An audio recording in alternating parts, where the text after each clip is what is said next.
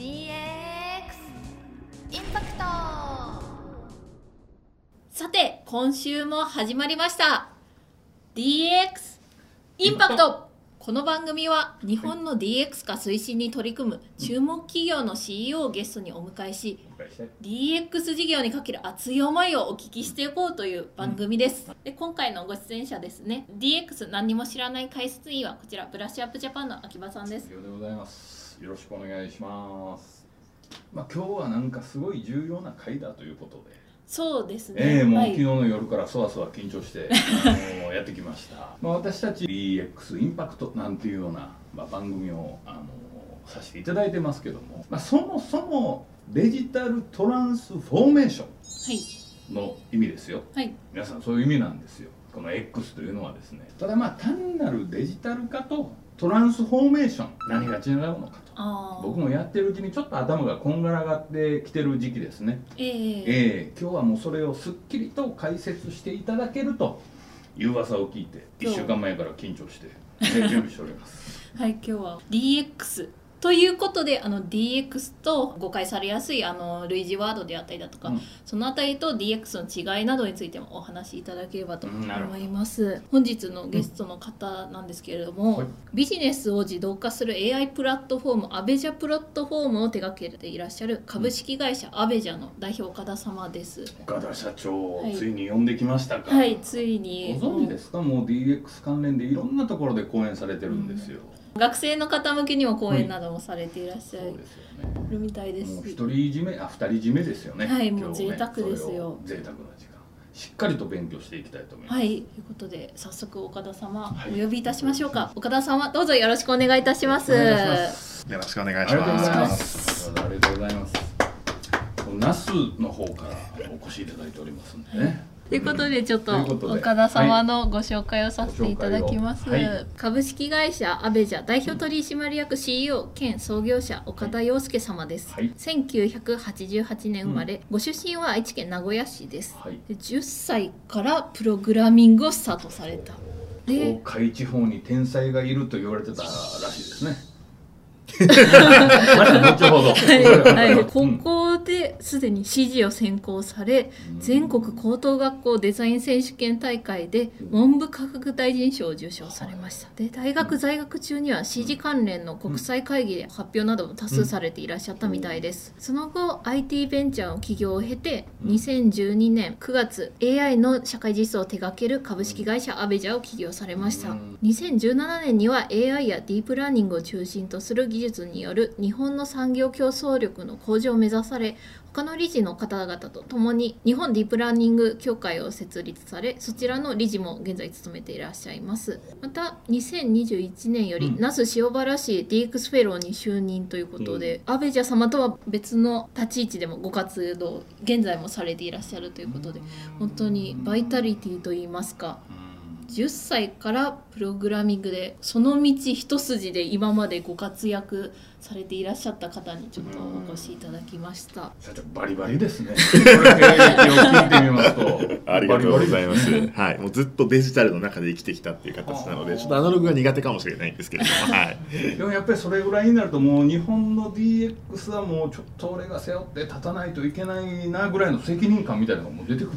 感じですか？そうですね、まあ、責任感もありますし、まあ私自身がやっぱり結構シリコンバレーとかでまあいろいろとあのやらせていただいた時があった時にですね、やっぱりこう危機感とかですね、なんかこれは非常にまずいんじゃないかみたいなことを非常に感じておりまして、まあ、それが結構あのなんですかねまあバイタリティじゃないですけれども、なんか強迫観念に駆られてやってるみたいなところもあるかなというふうに思いますね。なんかこのコロナ禍の中で、ね、日本のその DX 化の周回遅れみたいなものが露呈したというかちょっと日本まずいんじゃないのみたいな感じになってますもんね今ね。そうですね、うん。まあ本当多分あの実際まずいところも多いかなというふうには思っておりまして、まあ、やっぱりあの何ですかね日本ってもともと製造業ですとか、まあ、そういったレガシーなエスタブリッシュメントの産業でですね、こう産業構造を支えたみたいなところがあるかと思うんですけれどもあのこの部分がやっぱりデジタル化というところもそうですし、あのテーマになっているデジタルトランスフォーメーションっていうところがですねやっぱりこうなかなか難しいみたいなところもあったりはするかなというふうには思うんですよね。今ってですねあのまさにこう GAFA と呼ばれわれるような、はい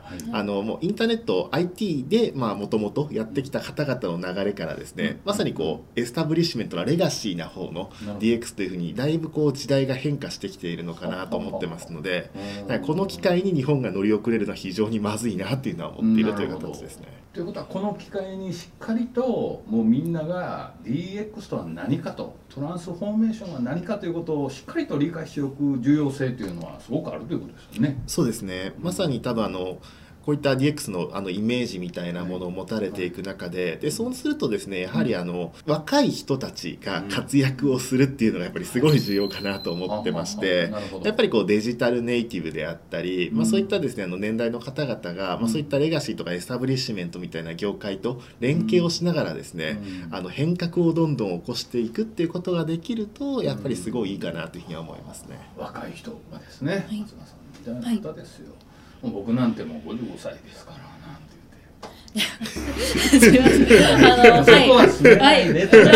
ん。か突っ込んでも住めないでとか、はい。まだ若いですよとか。まだまだこれからですよみたいな形ですかね。失礼いたしましたでも実際あの講演なんかも多くていらっしゃってやっぱりそういうテーマで講演されることが多いんですか？そうですね、うん。はい、まあやはりあのその DX っていうキーワードが非常に今こう一人歩きというかですね、なんかあのホットキーワードになってしまってるがゆえに、はい。それは本当 DX なんだっけみたいなところも含めましてお話しさせていただくこともありますし、やっぱり DX をやりたいんだって企業様もたくさんいらっしゃる中で、うん。まあ、あの具体的にこうなんですかねやることも重要なんだけれどもそれにこう合わせて組織を作っていくであったり、うん。まあ、あの人をしっかりと採用していくって結構多面的な側面があるかなというふうには思ってますので、まあ、そういったことを結構総合的にお話しさせていただくことがかなり多いかなというふうには思ってますね。聞いた方もすっきり整理できるということですよね。そうなるとコマーシャルを見てツッコミもできるわけですよ。何か気になってるコマーシャルがあるんですか？あの今テレビでコマーシャル見てると何でも DXDX ってつけてるじゃないですか。もう本当に目にする機会は多いですええねもう、風邪薬でもコンタクト DX とか言うてる まああれは昔から言うてると思うんですけどもね、なんかお掃除を自動的にするロボットおあ掃除 DX、まあ某社が出してるやつを DX とかって言うてるじゃないですか、はい。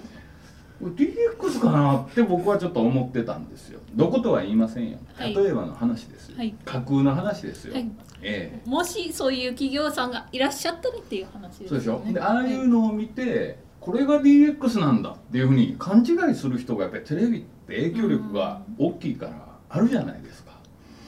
そんはさせませんということで今日は岡田社長にじっくりとはい。解説していただこうということで、はい。今日は特殊な設定をしております。なんと私がちょっと指をパチンとするとですね、えーこちらの方にえー岡田社長がご用意いただいたスライドが映るというこういう今日は仕掛けでございます。DX です。DX じゃないなこれ。は DX で出しましょうか。いっちゃいますか。はい。おお出ましたということで。大学の授業を受けるみたいですね,、はい。そうですね。久しぶりの感覚ですね。大学行ってませんけど。ではい。こちらのうん。スライド、何か大切にされていらっしゃるお考えであったりでそういったもののスライドになりますかね？そうですね、はい、あのおっしゃっていただいている通りで、うん。あの結構我々がその DX とかですね、まあ、こういったあの新しい技術を取り入れてこう産業構造に適応していくみたいな時に、うん。あのまあ、弊社自身が非常にこう重要視させていただいているですね考え方がこのテクノプレナーシップっていうものになってるんですね。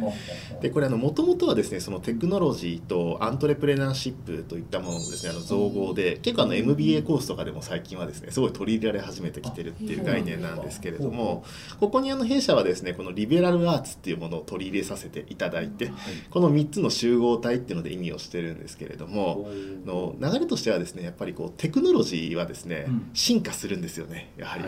あのこれはあのやはりこうあの科学とか技術っていうものがやっぱりあの科学者技術者の方々ってうん。新しいものとかいいものを作るっていうモチベーションが無限に湧いてきてしまうので、やっぱりこのテクノロジーはこう進化してしまうっていうのがですねやっぱり実態なのかなというふうには思ってるんですけれどもただこうやはりこうテクノロジーがどれだけ進化をしたとしてもはい。それを使ってどういう社会構造を作っていけばいいのかっていうですね。まあ、この問題ってこうずっとですねあのうん。行ったり来たりする必要があるかなというふうには思ってまして。なるほど。おそらくこうテクノロジーがですね進化をしていくと、まあまさにこう日本の高度経済成長期も同じだと思うんですけれども、うん。まあ、あのまさにこう電球の速ソケットが発明され、はい。まあ、電気がこう普及され、うん。まあ、あの三種の神器新三種の神器っていう形で多分人の生活はどんどんどんどんこうなんですかねはい。科学の力で便利になっていくっていう形なんですけれども、うんまあ、一方でですねその時社会構造という観点では経済はすごい成長はしたかなというふうには思うんですけれども、やっぱり同時にですね、うん。まあ、いろんなこう問題も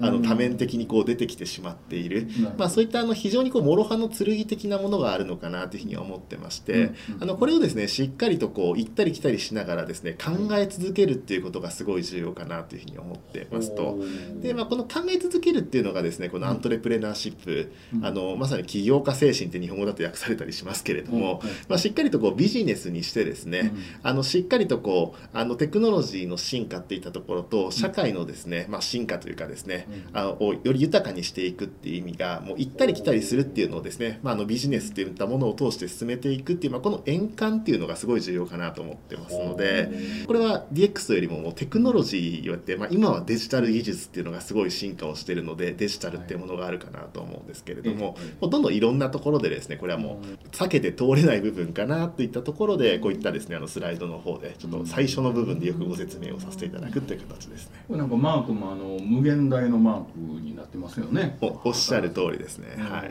無限に進化。まあなんなら途中でカオスもありながらでも進化していくと。先生そういうことですよね。はい、あのそうまさにだと思ってます。はい。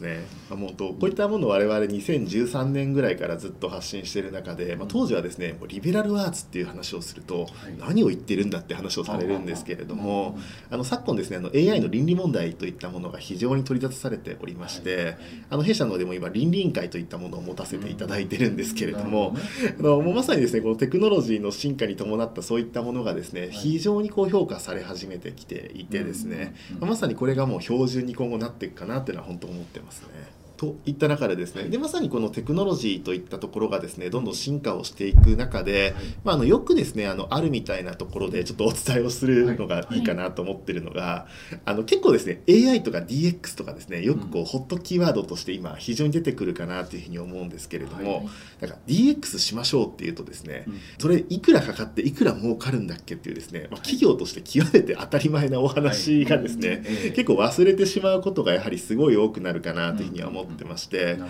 あのもう当たり前のお話なんですけれどもやっぱりこう AI 導入をした時とか DX っていうものをした時に、どまあ、売り上げが上がるですとか、はい。なんかコストが下がるみたいなことがないと、うん。何のためにやるんだっけみたいな形にええ。なってしまうかなというふうには思うんですけれどもやっぱりこういうのをこうですねなかなか忘れてしまっていることが結構多かったりはするのかなっていうところとですね。うんあとやはりこう順序みたいなところもすごいあるかなと思ってまして、うん。結局売上とかこ増加をするかですねコスト削減して利益を上げていかないとですね新しいことに投資もできなくなってしまうかなと思ってましてやっぱりこのこの中の真ん中でですね私は神の方程式の一部を見つけに行きましょうって言ってるんですけれども。神の方程式。ですね。もうこれはですねあの、まあ、AI ってこう人間が考えれるよりもですね、うん。圧倒的に多くのですねうん。パラメーターと呼ばれるはいその変数といったものを扱うことができるので人間はちょっと難しすぎて認知できないんですけれども AI だと認知できるみたいなことがおそらくいろんなパターンで存在してるはずなんですね。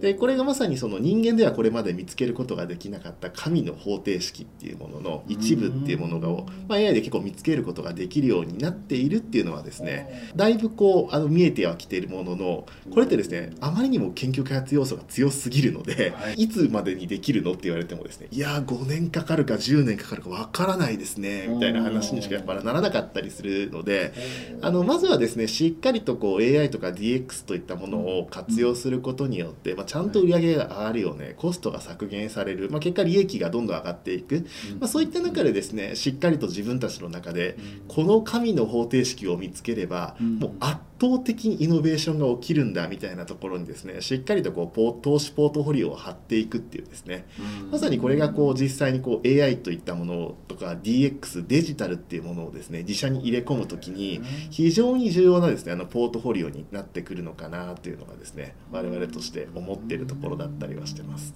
要するに、まあ、いつ見つかるかはわからない。まあ納期はわからないと。でもこれ必ず見つかるんですかね？はい、あのそういった意味ですと、うん。かなりの確率でいろんなことが見つかってきたりはしてるんですね。はい、あのまさにこれまではその人間が喋っているこう自然言語といったもののですね特徴といったものが分からなかった中で、うん。あのこういった自然言語といったものをですね理解するような、まあ、AI といったものもできてきておりますしあの最近だとですねその数学の定理とかですね公式みたいなものを探索するっていうですねあの AI といったものもできてたりしてますのであのまさにこれまでですねこう人といったものが、うん。なかなかこう頑張ってやってるところもあるんですけれども、はい。AI を使った方がですねうまくいってしまう事象、まあ分かりやすく言うと多分将棋とか囲碁とかがいい例かなと思うんですけれどもうん。まあ、まさにこう人間がこう何千年とか研究をし続けてもうん。全く分からなかったものがですね、AI 使うとできる、まあ、それはまさにその神様がもし、まあ、将棋や囲碁を指した時にはおそらくこう指すはずなんだけれども、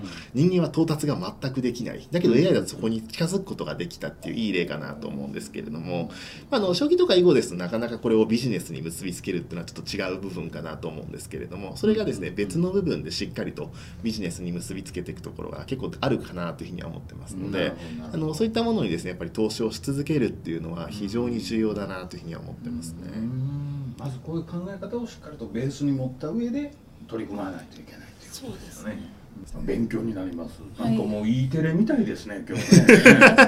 恐縮でございま。すありがとうございます。はい。まあそういった意味でですね、まさにやっぱりこう売上増加とかコスト削減をしなきゃいけないよねっていうふうになっていく中で、まあどういう形でですね、うん。そのまあデジタルとかまあその AI とかそういったですね、DX をしていくためにこうどういうふうに進めていくかっていうプロセスだったりはするんですけれども、やっぱりですね結構多くのあの会社様が結構あの課題点に思われているのがですね、あのプルーフ・オブ・コンセプトあの実証実験地獄っていうふうに言われてるんですけれども、あのまあ、POC 貧乏とかっても言われるんですけれども、うん。これどういうことかというとですね、まあ、この領域にうん。なんかデジタル技術を入れて DX を進めていくんだみたいなことを決めるときにですね、あの結果何をしなければいけないかっていうとこれまではあの人がベースのオペレーションといったものを構築しているので、はい。これがあの人ではなくてうん。デジタルかつ AI っていったものでオペレーションができるようにまず前提変えなければいけないんですよね。はい。でそうするために、まあ、基本的にこうコンサルティングファームさんとかよく使われるフレームワークとしては as is と to be みたいな形で、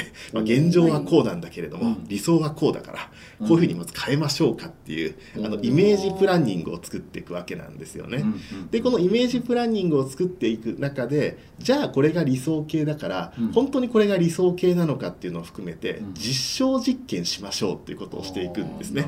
でこれがまさにあのプルーフ・オブ・コンセプトでうん。コンセプトのまあ証明みたいな形だったりはするんですけどうんでこのコンセプトの証明ってですね言い方は非常に良かったりするんですけれどもうん。これをですねあのいつまでやっていくのかっていうのは結構あるわけなんですね。うん。どういうことかというとですねどこまで角度が高くなればうん。証明は完了したと言えるのかっていう話で。あの結構ですねこのこう地獄にはまってしまってる会社多いんですね。ほう。1回目とりあえずやっていやなんかうまくいったからもう一回ちょっとやろうよとかですね。で今度はもっと精度上がらないのかってもう一回やろうよとかですね。永遠に実証実験をやってるっていう。おっしゃる通りなんですよね。で特にそこに AI みたいなものを入れていくとですね、精度今回70%で次80%に上がった。もう一回やろう。85%に上がりました。次88%に上がりましたっていうんですけどこれいつになったら本番で使うんですかねみたいなことがですね あるんですね。ちょっとした依存症みたいなですよね。もうちょっと上がるんじゃないかなっていうふうにおっしゃる通りですね。うんはい。で、かつですね、やっぱり AI とか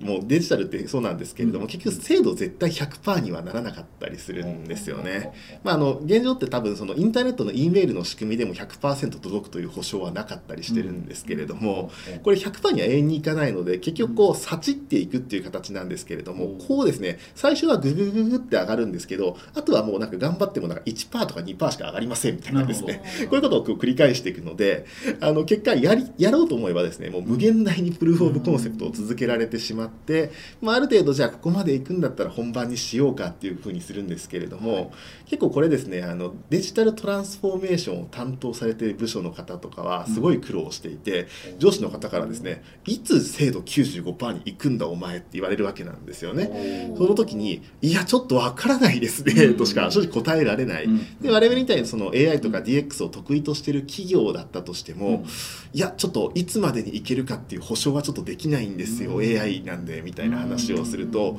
えじゃあこれいつまで続けるのか分かんない状態で投資をずっと続ける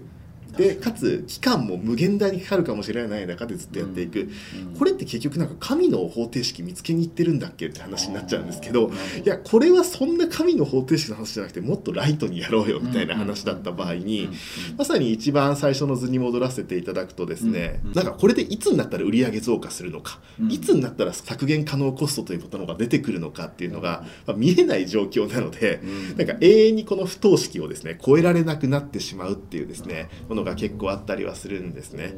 でやっぱりそうするとですねなかなかこう多くの会社様が DX ですとか AI の導入っていったものになかなかこう入っていくことが難しいよねっていう中で重要だなと思ってるのがですねこれ我々がよく使わせていただくお話なんですけれどもこのプルーフ・オブ・コンセプト、まあ、POC っていうものをあの極めて少なくする。もう逆に言うとほぼゼロにするっていう形で導入ができたらこれ素晴らしく理想形になりますよねっていうのをですね我々がちょっと提唱させていただいている内容になっていますと。えそそんなことができるんですかみたいな話かなというふうには思ってまして。ね。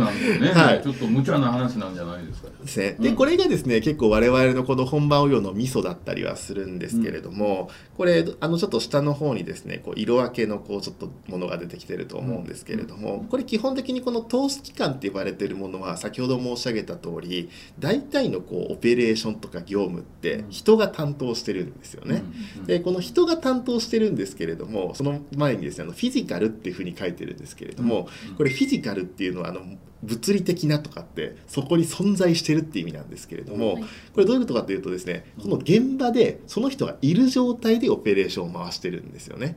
でまさになので工場とかもそうですし、うん。まあ、こういったオフィスに来てですね、はい。実際にこうオペレーションを回す、うん。まあ、そういったですね人っていうものの知能であの仕事をさせていただくっていう形かなと思ってますのでこれはあれなんでフィジカル・ヒューマン・インテリジェンスっていうふうによく申し上げてるんですね。でこのヒューマンインテリジェンスってですねあの AI があのアーティフィシャルインテリジェンスなので、うん。その逆ですって意味でですね、うん。このヒューマンインテリジェンスって使うんですけれども、はいで我々が特徴としてるのは何かっていうとですね多くの会社ってこのフィジカルヒューマンインテリジェンスでその現場でやってる人が何かやってる状況からうん。突然、あもうデジタルトランスフォーメーションしましょうと。もう AI 導入しましょうっていうふうにしてしまうんですけれども、そもそもその人がずっとこう頭の中でやってるものって何もデータ化されてなかったり、うん。何もこう形式値化されてないんですよね、うんなので暗黙知で結構行われてる業務っていうのが非常に多かったりするのを、はい突然 AI 君に「じゃああとよろしくね」っていうのって、うん新卒の子たちにうん。なんか「いやもう俺の業務全部よろしく」っていうのとうん。ほとんど変わらない状況になったりはしてる、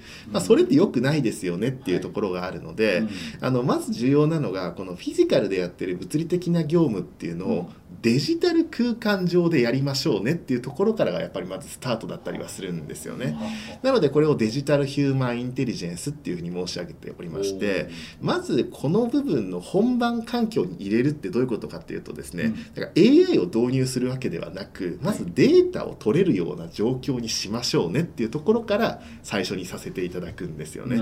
でデータが取れていくと何がいいかっていうとですね、はい。その取れたデータっていうのを AI が食べることができるんですよね。どうんうん。でそうすると AI 君あのある程度こう賢いこれ人間の赤ちゃんと全く一緒なんですけれども、うん。ずっとこうデータを食べさせてあげるとですね AI がどんどん賢くなってくるんですよね。うん。そうするとあ人がこういうことやってるんだっていうのを考えてですね、うん。パターンってこういうことだよねっていう理解をしてそうするとですね、AI が人でこれまでやっていた業務のあの前に来てですね、うんあのあこれ多分これまでのパターンと一緒だから多分これですよって形で AI がこうもう提案をしてくれるんですよね。でそうするとですね人はもう確認するだけおおなんかこれで大丈夫だから適当にやっといてよろしくみたいなことをピッて押すとですね AI が勝手にやってくれる。でこのですね比率がどんどん増えてくるんですよね。でこの変化が結構重要かなというふうには思ってましてでこれがですねあのどんどん変化していくとどうなるかっていうお話なんですけれども、これがですねまさにこうあの下のところで書かせていただいている通りまず最初は人がメインで AI がサポートなんですよね。なので結構大部分は人がこうやらなければいけないんだけれどもあるタイミングからですね AI がメインに切り替わるわけなんですよね。でここまで来るとですね業務の在り方が全く変わってくる、まあ、どういうことかっていうとですねあのこれまでその人がその業務をずっとこう見ていなければいけなかったので、その人のいわゆるそのクリエイティビティであったりオペレーションの限界値っていうものが全部そこに当てられてしまってるんですよね。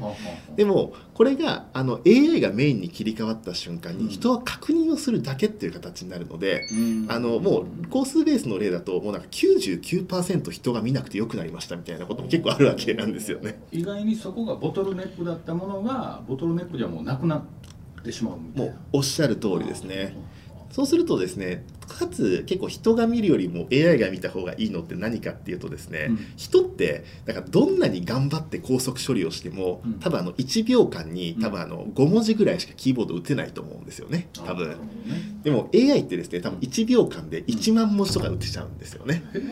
そうするとですねやっぱりあの処理速度が圧倒的に違うので、うん。これまでですね例えばこうコンピューターがダーってこう終わった後に人確認してくださいねっていうのが来て人が大体こう5秒ぐらい見てまあいいんじゃないかピッてやってその5秒だけ止まっちゃうんですよね。AI のお仕事っていうのが。でも AI がメインでお仕事をすると5秒の止まりがないんですよね。でこれが1行務1行務5秒の止まりがあるものがうん。なんか1日100個あるだけで500秒1000個あるだけで5000秒っていうところでどんどんこう時間がぐぐぐぐっと削減されてくるので多分これまでだとあの人がボトルネックになってしまってるので、うんどんなに頑張っても「いや納期3日なんですよ」とか、はい納期1週間かかりますね」っていうものが AI なので「あもう3秒で終わります」みたいなことがですねやっぱりできるんですよね。うん。そうするとですね多分これまでのビジネスモデルは変えられるんですよ。なんでかっていうとこれまでなんか納期3日かかってきたものが突然なんか3秒でできるようになってしまうので別になんかビジネスモデル変えてもうち儲かっちゃうよねみたいな話なのでそうするとなんか他社企業だといまだになんか 3, 3日とか1週間納期なのにうん。自社で DX が成功した会社だけ納期3秒になってしまうので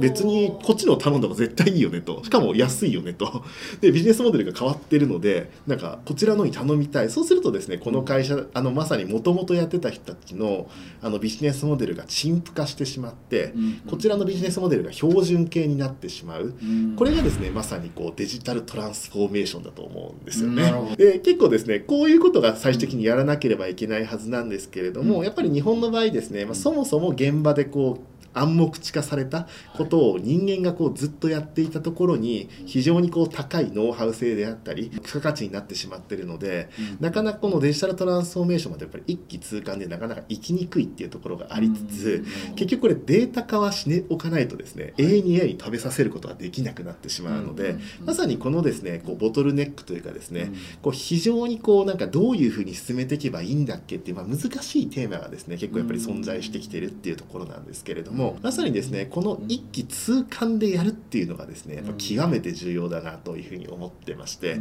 この一気通貫性でやるよっていうのがですね、はい。この我々のこの先ほどご紹介いただいたのアベジャプラットフォームっていうところのですね非常に特徴だったりはしてるっていうところでございます。なので最初はですねやっぱりこう人のオペレーションって書かせていただいている通りうん。やっぱりこう人がですね入り込むんですよねシステムに。はいただその人の入り込むですねあの入度っていうのがどんどん下がっていくことによって AI の自動化速度がどんどん速くなってくる。そうするとですねやっぱりこう業務プロセスっていうのがもう全く変わってきてしまうのでなるほど。なんかこれまではなんかこのこの人しかもできないうん。すごい独特な業務だったんだけれども、うん。AI が学ぶことによってん。その人は別なところにクリエイティビティを使うことができるっていうこともどんどん発生していきますので、なんかこれがですねいろんなところに多面的に広がれば広がるほどうん。よりビジネスモデルが変化していくって形になってきますので、まさにあのこの部分をですねアベジャプラットフォームで実現することができるっていうのがですねもう一番大きな特徴になってるっていうところでございます。さらっとおっしゃられましたけど既存のビジネスモデルが要は陳腐化していってしまうと。ねもう存在する意味すらなくなってしまうっていうことですもんね。おっしゃる通りですね。うん。はい。で現実多分そういうことはもう起こり得ると思ってましてうん、まさにこう候補者探すのに1週間待ってねって話だったのが、うん。AI に頼んだら3秒で出てきますって話なので、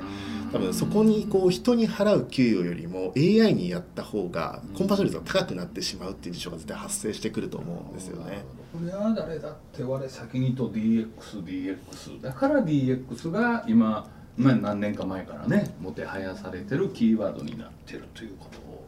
僕はうまく説明できなかったんで岡田社長に説明していただいたと、い。うことでございます。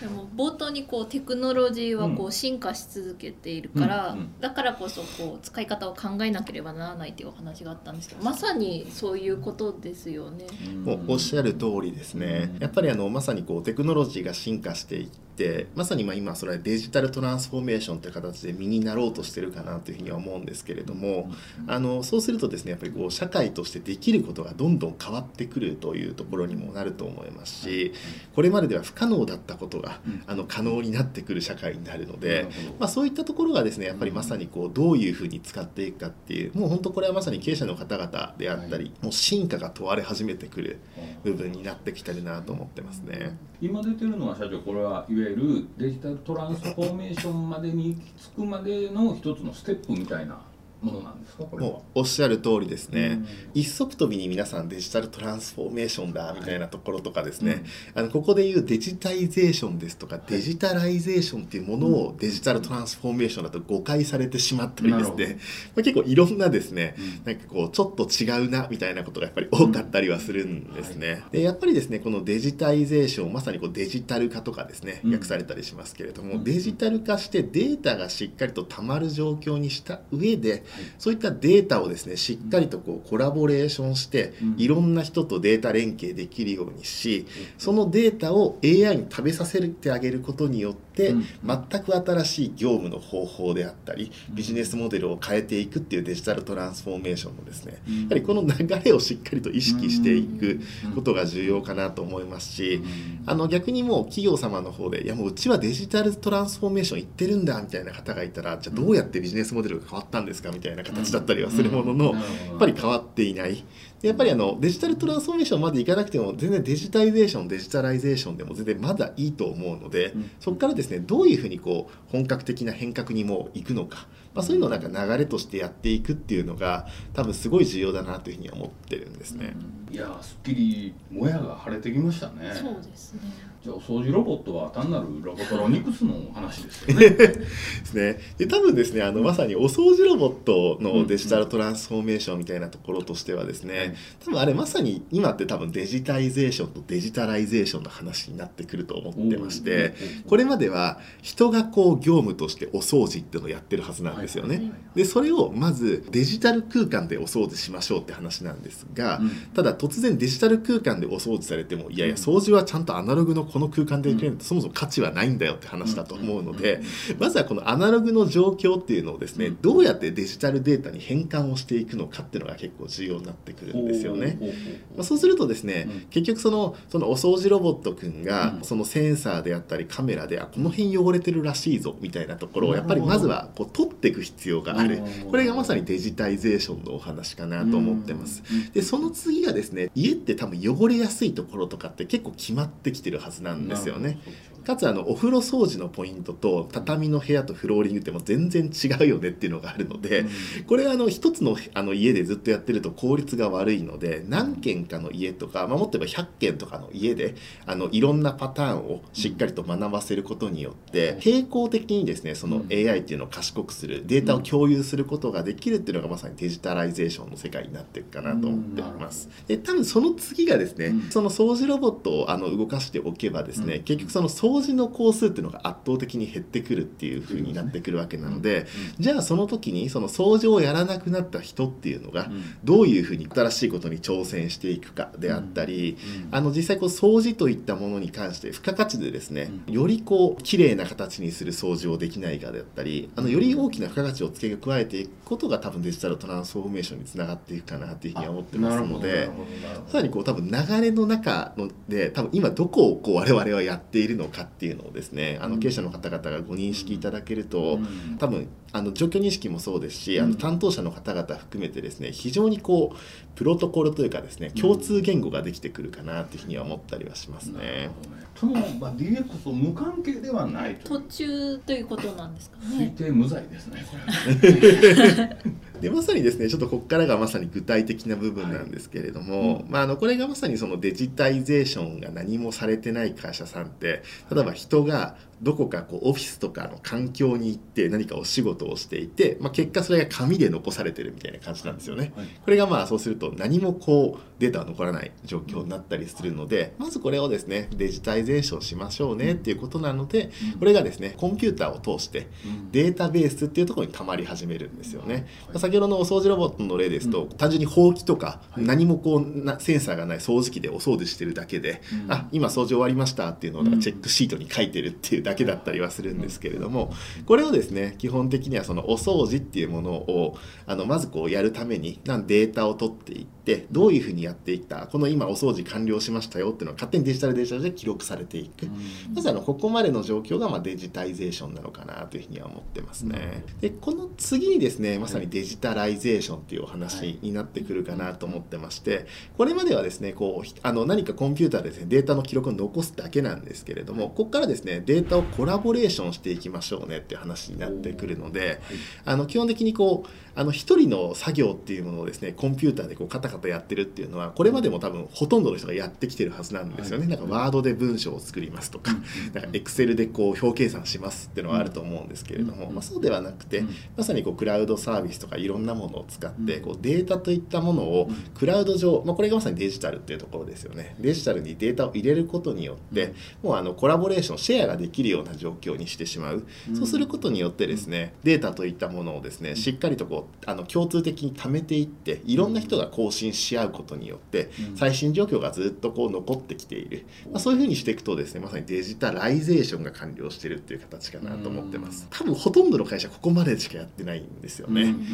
なので多分ここまでは結構あの大手の会社様とかだと結構実現されてきてる方多くなってきてるかなと思うんですけれど大も。手企業さんだと今まあここまでのステップをもう社内の人材だけでもできちゃうぐらいなんですか？そうですね、うん。デジタル専門部隊の方々とかが、はいあの一部いらっしゃればですねうん。多分自社でいわゆるソフトウェアザサービス SARS 入れてみようとかですね何かしらのこう ERP のパッケージを入れてみようみたいなところとか含めてうん。ここまではですね結構現実としてできてる会社さんも増えてきてるなというふうには思ったりはしてます。ただ結構その時にですねあのデータをどういうふうに持っているかっていうのをですうん。ねしっかりと見ておく必要があってですね。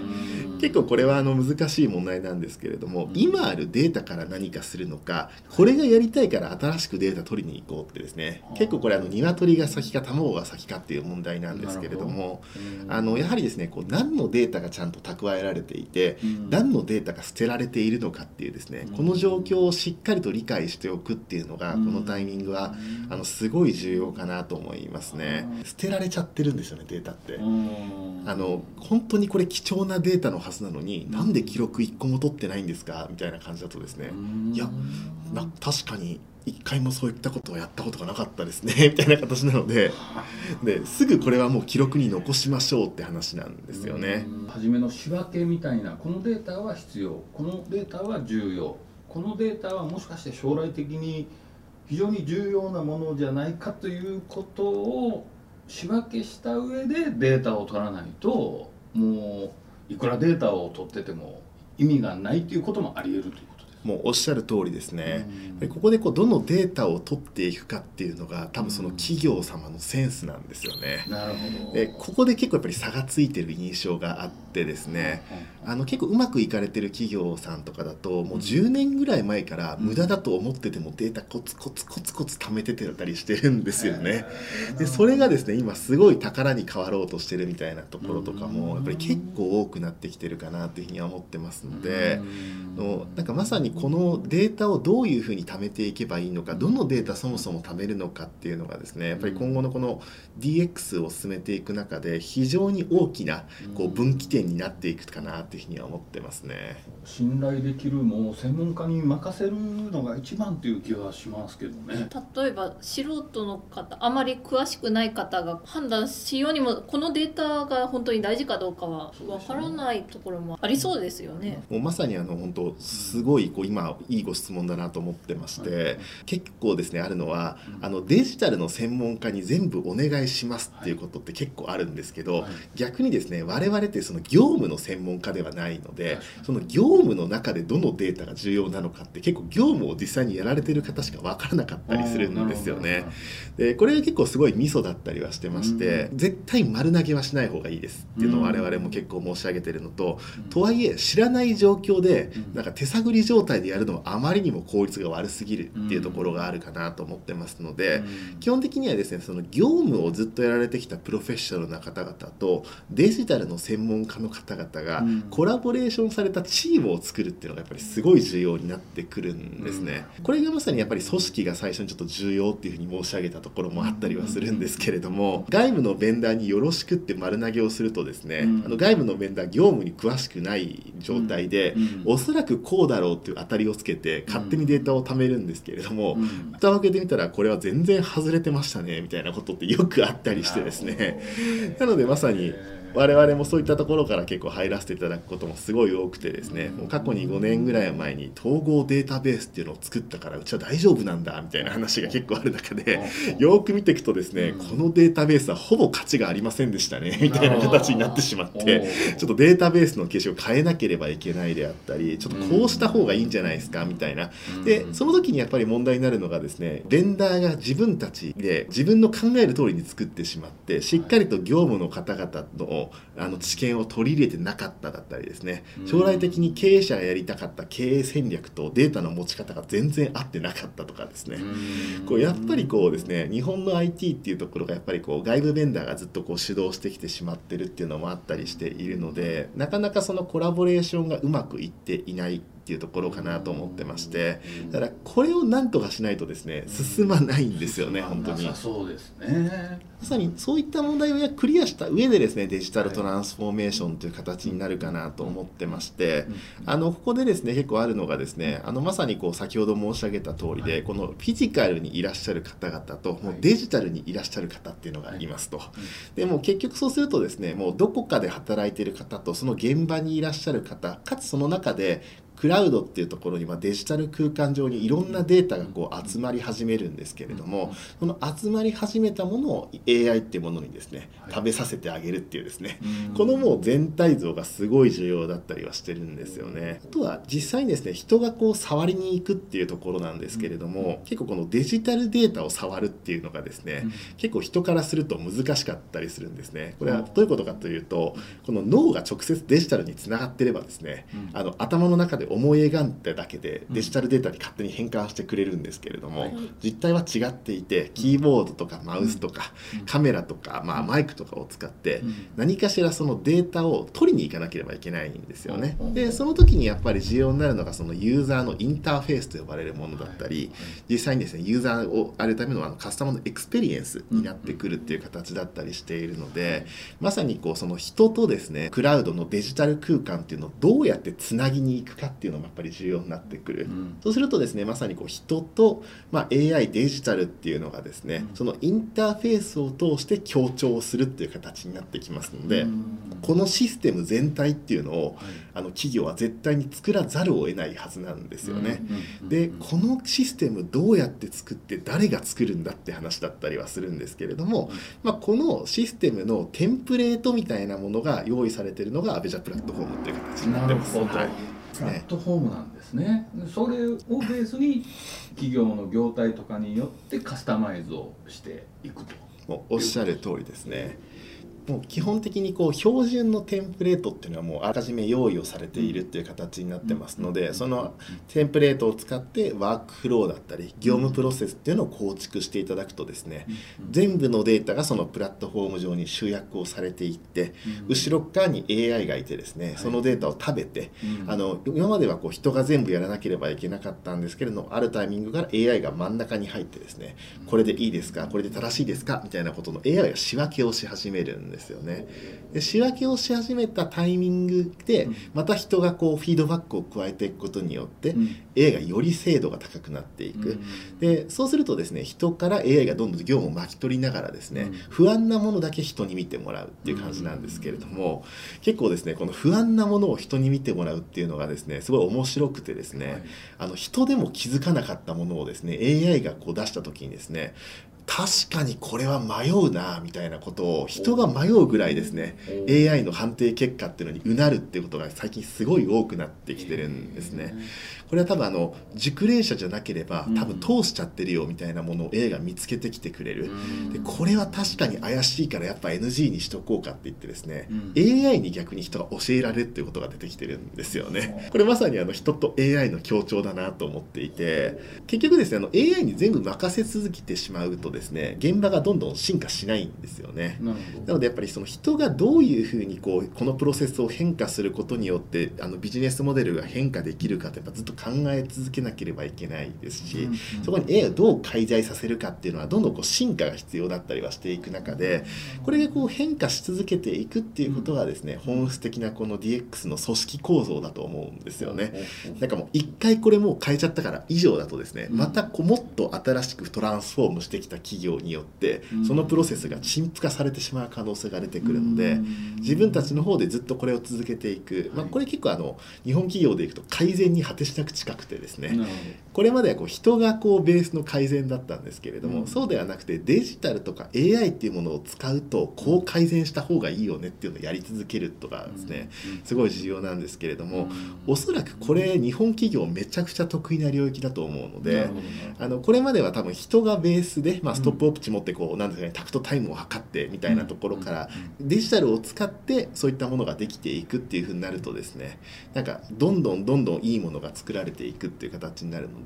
あのまさにこうものとして作るわけでもなくてそのプロセス自身が価値になってくるっていうのがもうどんどん来るかなというふうに思ってますのでまさにこの流れをですねあのやるっていうのがあの重要ですしこれをいちいちですねゼロから作っていたのでは、うん。もうあまりにも時間とお金がかかりすぎてしまうので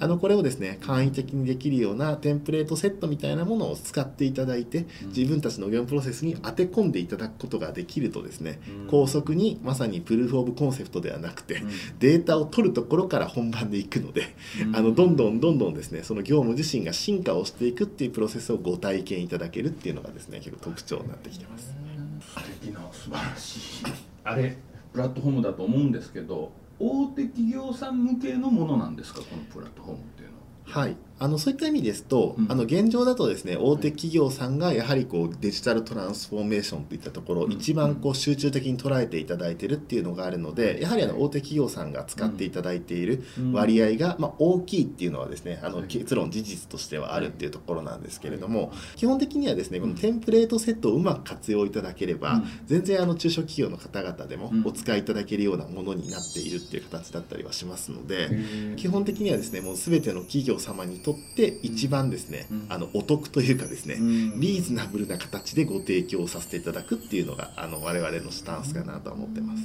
大手企業さんってまあ何千人何万人とまあ社員の方がいらっしゃいますから溜まってくるデータの量もスピードもまあまあ速い。でもまあ50名100名ぐらいの中小企業だと、まあ、そんなに集まってくるデータの量も多くないんでちょっとやっぱり時間がかかるっていうようなそういう傾向はあるんですか？もうそれもまさにおっしゃる通りかなというふうには思ってまして、やっぱりあの関わる人が多いとですねやっぱりデータが生まれる量というのもやっぱりどんどん増えてくるっていう形になりますので、うん。やっぱりあのそういった傾向があるのとですね、あとやはりこう大企業に DX が結構有効なのはですね、うん。大企業さんってあのあまり言うと怒られるんですけれども、はい。それ必要ですかっていうプロセスが結構あるわけなんですよね。でそれをデジタルっていうふうにしてしまうとですね、うん。あのこれまでなんかあの社内調整だけで2週間経過してましたよみたいなことがはい全部デジタル上で完結してしまうっていう形になるのであのインパクトをですねうん出しやすいんですよね。なるほどなので基本的にこう AI をこうかなりこう本格的に使う前の段階から非常にこう費用対効果が出しやすくなってくるっていうところなので、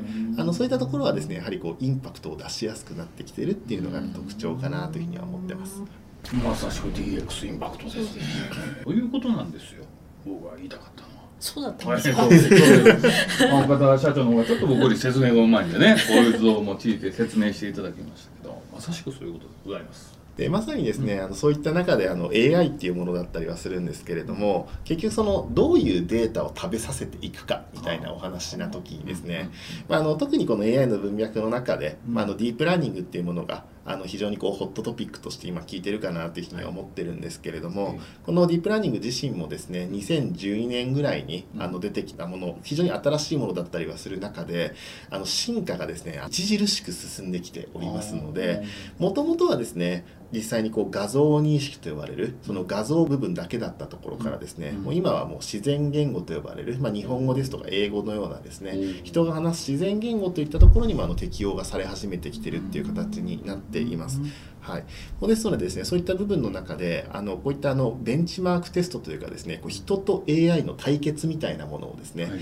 あのさせるようなことがあったりするんですけれどもこれはですねあの画像認識といったものに関してはもう人の精度を超えてきてる。でもうあの自然言語といったところでも人のですね成績を超えてきてるっていうものがですねもうどんどん生まれ始めてるんですね。そうするとですねあのどんどんどんどんいろんな分野でですねその AI っていうものがうん。人と同じようなレベル感の精度を持つことができるようになってくるっていうことがもう早々に出てくるかなっていうふうには思ってますのであのまさにですねその AI の進化をすることによってデジタルのですね適用領域が増えてくるっていうのもそうですしいろんな新しい AI が出てくればあのこれまではこうこの人がやってる作業ってこの AI ではできなかったんだけれどもこの新しい AI の技術を使うことによってこの部分も適用させることができそうだみたいな形になったりするのでまさにこの AI の進化とですねそのデータをどうしておくかっていうのはですね結構不可分になってくるんですね。今だと、まあ、この部分とこの部分のデータしかあの AI って使えないから、まあ、このデータ取ってけばいいじゃんって話だったりはするんですけれども、はい今から5年後10年後だと、うん。なんかもうこのデータも全然 AI 使えるよっていう時代が多分来るはずなのでうん。それですね技術進化速度みたいなものを見据えた形で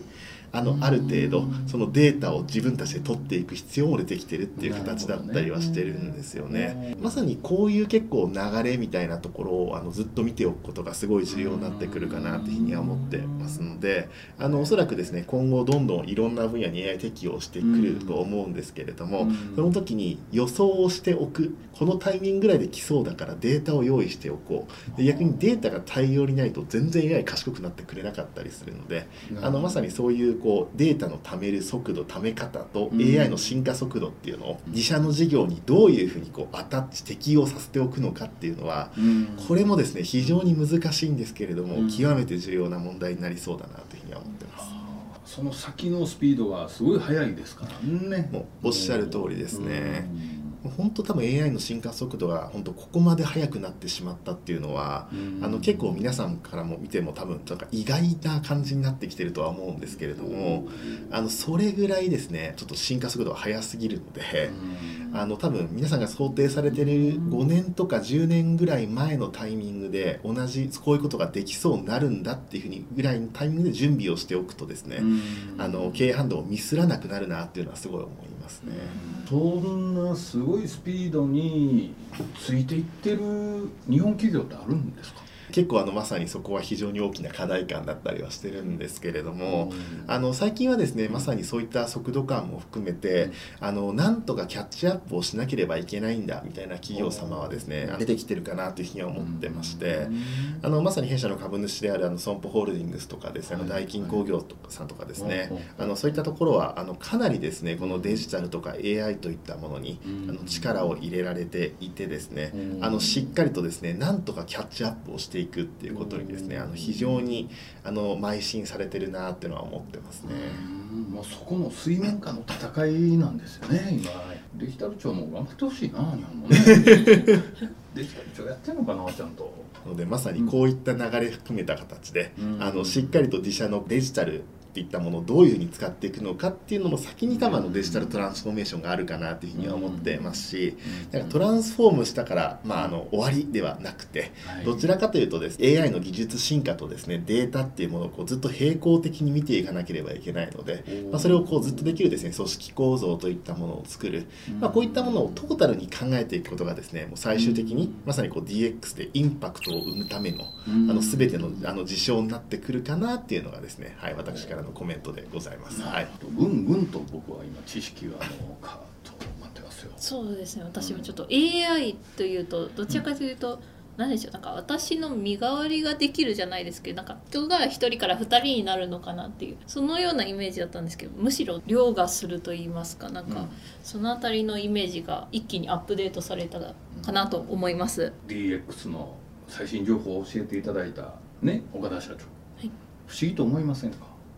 じゃあ岡田社長がどこでそういう情報を仕入れてくるのかっていうことがどっかでなんか勉強とかなんかアメリカに行ってどうとかなんかされてるんですか？そうですねありがとうございます。あのそういった意味ですと、あのやはりですねあの技術的な最先端動向みたいなところについてはですね、まあ、やはりあの我々あの私自身もあのシリコンバレー含め研究者の友人が結構多かったりするので、まあ、そういったですねあの友人ベースでディスカッションをしながらあの得てくるっていうところもありますし、はいはい。あの弊社ですとあの Google ですとか NVIDIA といったですね、うん。まあ、こういった AI のトップランナー企業がですね、うん。あの株主といった形で入っていただいたりもしておりますので、まあ、そういった方々のディスカッションっていうのもあるかなというふうに思いますし、その中でですねやっぱりそれをどう社会に実装していくっていうものはですね、うん。やはりあの経験に非常に裏打ちされる必要があるかなと思ってまして。我々まあ創業して大体10年ぐらいなんですけれども、はい。あの正直何度も何度も失敗はさせていただいてるんですね。これをやってうん。大きなこれまずかったなみたいなところとかですね、うん。これをやると良くなかったなですとか逆にこれやったらうまくいったなみたいなところをあの肌感覚含めて非常にこう経験値として取らせていただいている部分があったりはしておりますのであのまさにですねそういったその最先端の情報とですね、はい。実際にそれを企業としてどういうふうに活用していくのか、うん。まあ、それが全体として社会がどういうふうに変化していくのかみたいなところの部分を、うん。あの10年間ぐらいですね諦めずにやってきたっていうところとですね、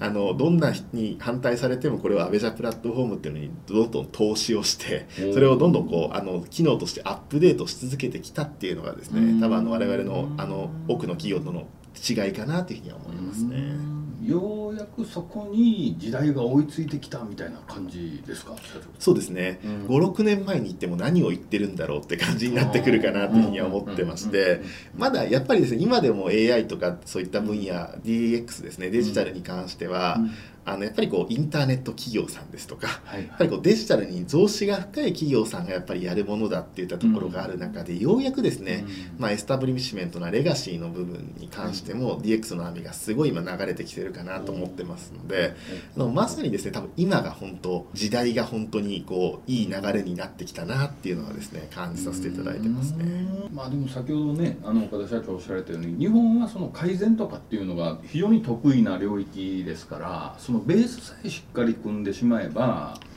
今世界でね周回遅れなんて言われてますけどもそれこそまたあっという間に巻き返していく可能性もあると。はいもうそれはおっしゃる通りだと思ってますし、あのその可能性がすごい高いと思ってますね。うん。当時なんですかね、うん。あの松下電工さんとか、うん。トヨタ自動車さんとかうん。が創業してる時と非常に多分スパン似てるかなと思ってまして、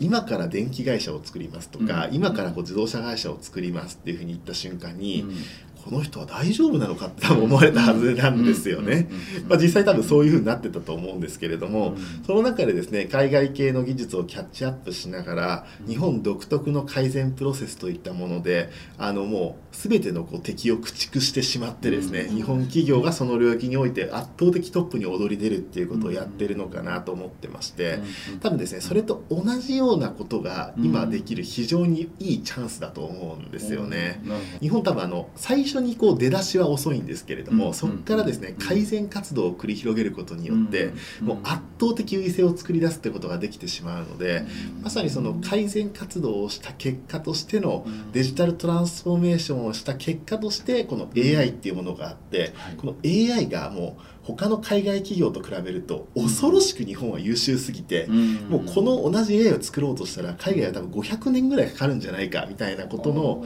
レベル感まで上げてしまうとですね、ここがもうもう圧倒的なこう競合優勢になってしまうかなと思いますので、まさにあの海外企業がいや出荷するまでこれ1ヶ月かかりますねっていうのが、日本企業だと、うん。あもう3日で行きますみたいなことができるとかですね。そういったことができてしまうと、なんかもう物流費がとかですね、うん。もう原価がとかではなくて、もう前提条件のビジネスモデルがもう完璧に変化をしてしまうかなというふうには思いますので、まさにその技術進化からそういったそういったビジネスモデル変化が生まれ、そのビジネスモデル変化した結かけによって産業構造が変化することによって、これまでのこう流れが全て陳腐化してですね自分たちが圧倒的優位性を作るものができてくるっていう流れをあの改めてやるとですね、うんあの多分めちゃくちゃ強くなる日本企業が多くなるなというふうには思ってますね。うんなんか得意なんですよね。好きになんで創意工夫って好きなんですよね。なんかこう民族性というか国民性というか。うん僕も好きですけど。そうなんですか？乗っかっておきました、えー。じゃあそんな中で岡田社長が今後目指されるビジョンとかそういうあたりは具体的に何かおありなんですか？はい、ありがとうございます。あのそういった意味ですと、はい。あのまず短期的にはですね、10年間ぐらいですね磨き続けてきたプロセスといったものが、はい。あの改めてやっぱり多くの企業様に認めていただいているっていうところがありますので、まあ、こういったものを活用してですね日本企業といったところにどんどん導入をさせていただくっていうところもありますし、まあ、逆に日本企業以外のですね、うん。あの会社様にからも非常にやっぱり今お引き合いいただいたりもしているのでまさにそういったところにも導入のですね粛々と進めさせていただくっていうのがやはり直近だなというふうには思うんですけれども、あのその中でですね、うん。あのもう我々としてはこう日本企業の中で我々と一緒にやらせていただく中でですね、はい。もう圧倒的なもうインパクトを、うん。あの生みましたっていう事例が多分いくつか出てくると、はい。あのもう皆さん多分目の色が全く変わってくるかなっていうふうには思ってますし。あの逆にこうそれによって他のビジネスこのあの会社が圧倒的にこうインパクトを出した結果、うん。このに追随する人たちがもう全部陳腐化してしまったみたいなことが起きてしまうとですね、もうあの完全になんかあの他の業界でも同じことが起きてしまうんじゃないかっていうことをあの皆さん感じ始めるのかなと思ってますのでまずはですねしっかりとそういうことをあの進めさせていただくっていうのがうん。あの直近かなというふうには思ってます。うん。はい、ただこれ結局あの終わりがない旅だなというふうには思ってまして、はい。あの結局テクノロジーも進化し続けますし、うん。どんどん社会といったものもアップデートされ続けるっていう形になるので、まあ、これをですねずっと続ける円環的なものをあの我々としてもしっかり組織として作ることによって、まあ、あの継続的にですね社会というか、まあ、あの世界に対して価値を提供し続けられるっていうところになってくるかなというふうには思いますね。無限に逆にその優秀な技術者とか、まあ、その依頼のあったクライアントの業務内容をしっかりと把握しようとするような,、まあなまあ、ディレクターっていうんですかねなんかそういう方が無限に必要になってくるんじゃないですか。あもうおっしゃる通りですね。まさにあの我々としても必要になってくると思いますし、はい実際にこう DX を進めていかれようとしている企業様もめちゃくちゃ必要になってくると思いますので、でもここはですね今後もう爆発的にニーズは増え続けるかなというふうには思ったりはしてるんですよね。その時に結構間違えないでほしいなと思ってるのはですねやっぱりこうなんかあの SARS を入れて DX が完了とかですね、うんうん。DX ではないところの DX を完了してしまってですね、うん。なんか DX が終わったみたいな感じになってしまうと、うん。もう完全にそこでこう思考停止で取り残されてしまう。っなるほど。ていうことが起きるかなと思ってますので、あのまさにですねそういったあの若手の方々うん。がそういったところにどんどん取り組みをして、はい。もう10年20年スパンっていうところでもうしっかりそういった業界構造を変えていくっていうことがすごい重要になってくるかなというふうには思いますね。うん。たくさんの技術者そういう優秀な若手の方がもうどんどんどんどんこう門戸を叩くみたいな感じになってるんですか？そうですねあのおかげさまであのそういった部分に関してはですね非常にあのご期待をいただいておりましてうん。あのやっぱりですねあの結構あのデジタルとか、まあ、あのは IT が好きみたいなエンジニアの方々とかもですね、うんまあ、あの少々 Software as a Service とかですね、はい。インターネットサービスとかにちょっと飽きてきてる面もあったりはするんですよね。まあ、そういった方々がまさにこうエスタブリッシュメントでレガシーなんだけれども、ここにデジタルを導入したらすごいことが起きるんじゃないかみたいな、あのこう期待感を抱いてですねやっぱり来ていただく方がやっぱすごい増えてきてるなというふうには思ってますね。でやっぱりそこがですねやっぱりすごい重要だなと思ってますね。見る人は見る見てるというかもう2は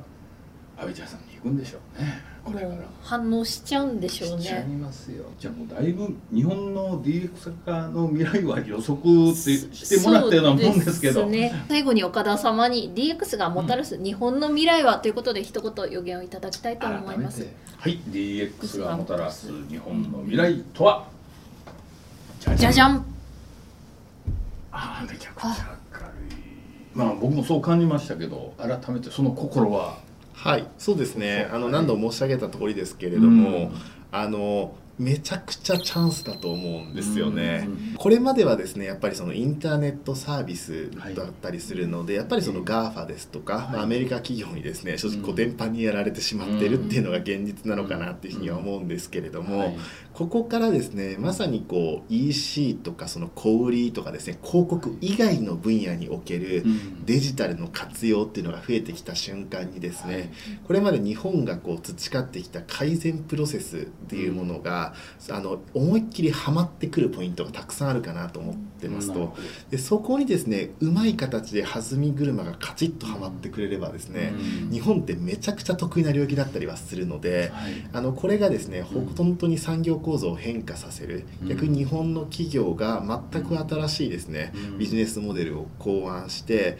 うん。もう他社がに対して100年進んでしまって500年経ってもこの AI は生まれないんじゃないかみたいなことができてしまうとですねうんもうその企業はもうずっとその間はもう利益をつ取り続けられるそれがですね日本経済をこう押し上げていくっていう形になってくるのかなと思ってますので。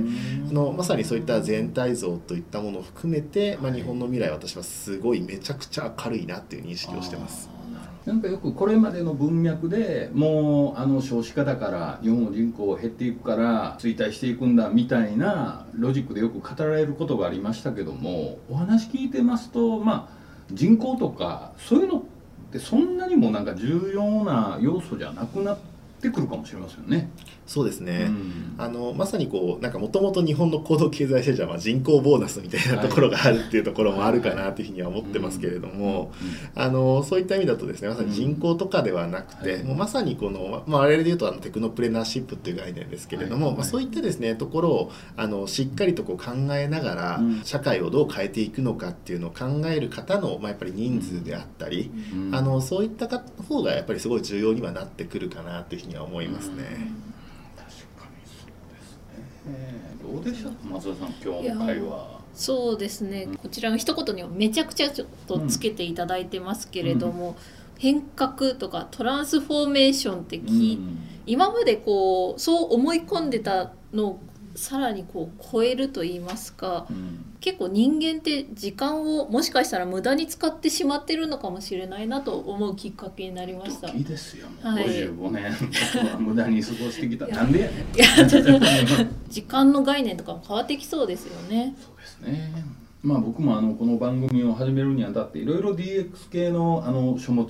あの読んだりしたんですけども、まあ中にはもうちんぷんかんみたいな本もたくさん出てるんで、もう DX でつければ売れると思ってるようなそんなちんぷんかんなのをもう5冊10冊読むよりももう今日のこの番組を見ていただければですねねもうスッと入ってきて20代の若い人たくさん見てますけどあ僕もちょっと DX の領域にっていうしっかりと情報を整理してあの正しく認識した上で DX の業界に入っていただくと日本の未来はめちゃめちゃ明るいんじゃないかなと感じました。ということで本当に。DX インパクトっていう番組のタイトルに本当にふさわしい回を今回ちょっと。ディレクターも永久保存版にしてください、これ。ということであの本日はいろいろ貴重なお話をありがとうございましどうもたありがとうございました。